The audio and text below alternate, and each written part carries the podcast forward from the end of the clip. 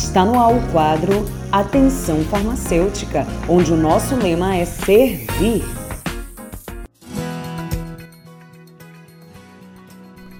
E aí, pessoal? Mais um quadro Atenção Farmacêutica entrando no ar. Esse mês a gente usou e usufruiu dele falando de que tema? Do Outubro Rosa. A gente falou sobre o câncer de mama, a história de como surgiu a campanha, falamos um pouco do que ele é, falamos algumas estatísticas, o que aumenta o risco e como prevenir. E até alguns sinais e sintomas. Hoje nós vamos falar sobre detecção precoce, vamos falar também sobre diagnóstico e vamos falar sobre tratamento, né? E eu acho muito legal a gente sempre durante esse mês, o que, o que a gente sempre falou, o que a gente deu ênfase, que prevenção é tudo.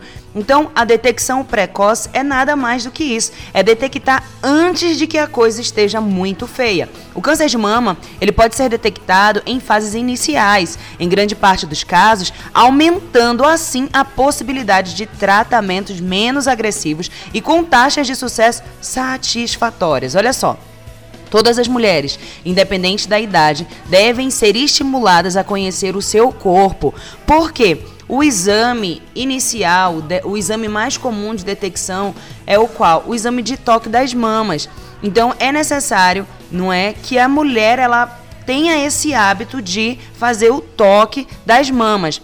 A maior parte dos cânceres de mama é descoberta pelas próprias mulheres. Além disso, o Ministério da Saúde recomenda que a mamografia de rastreamento, que é o quê? O exame realizado quando não há sinais nem sintomas suspeitos, seja ofertada para mulheres entre 50 e 69, e 69 anos a cada dois anos. A recomendação brasileira segue a orientação da OMS, de países que adotam esse rastreamento mamográfico, né? Uma coisa que é legal, a mamografia de rastreamento pode ajudar a reduzir a mortalidade por câncer de mama, mas também expõe a mulher a alguns riscos, então por isso que o exame é feito a partir dessa idade, né? Se torna obrigatório. Quais são os benefícios? Encontrar o câncer no início e permitir um tratamento menos agressivo, uma menor chance de a paciente morrer por câncer de mama em função do tratamento precoce. Quero agora falar um pouco sobre esse diagnóstico. Um nódulo ou outro sintoma suspeito nas mamas deve ser investigado para confirmar se é ou não um câncer de mama. Nem todo nódulo vai ser um câncer.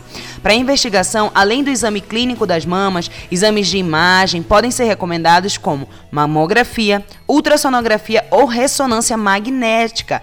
A confirmação diagnóstica só é feita, porém, por meio da biópsia. E o que, que é isso? Uma técnica que consiste na retirada de um fragmento no nódulo ou da lesão suspeita por meio de punção, que é o que? Uma extração por agulha, ou de uma pequena cirurgia. O material retirado é analisado pelo patologista para definição de diagnóstico. E para finalizar, eu quero falar sobre o tratamento.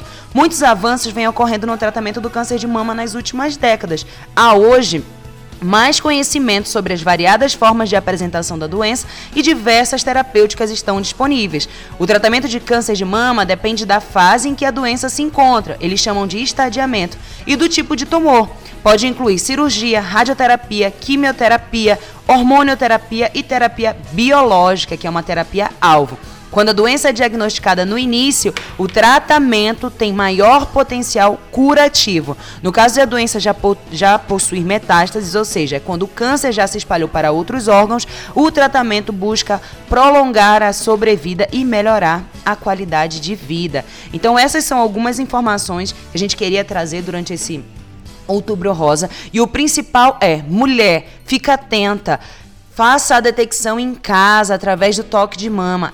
Inclua isso como um hábito da sua rotina e acredite, isso aí vai te ajudar, né? Isso aí vai manter a tua saúde, que é muito importante. Não só a nossa saúde, a gente ter uma saúde espiritual, mas a gente ter uma saúde mental boa, uma saúde física boa. Então, fica aí mais um alerta, mais uma é, sinalização, né, do Atenção Farmacêutica. E nós nos encontramos aqui também no próximo quadro Atenção Farmacêutica.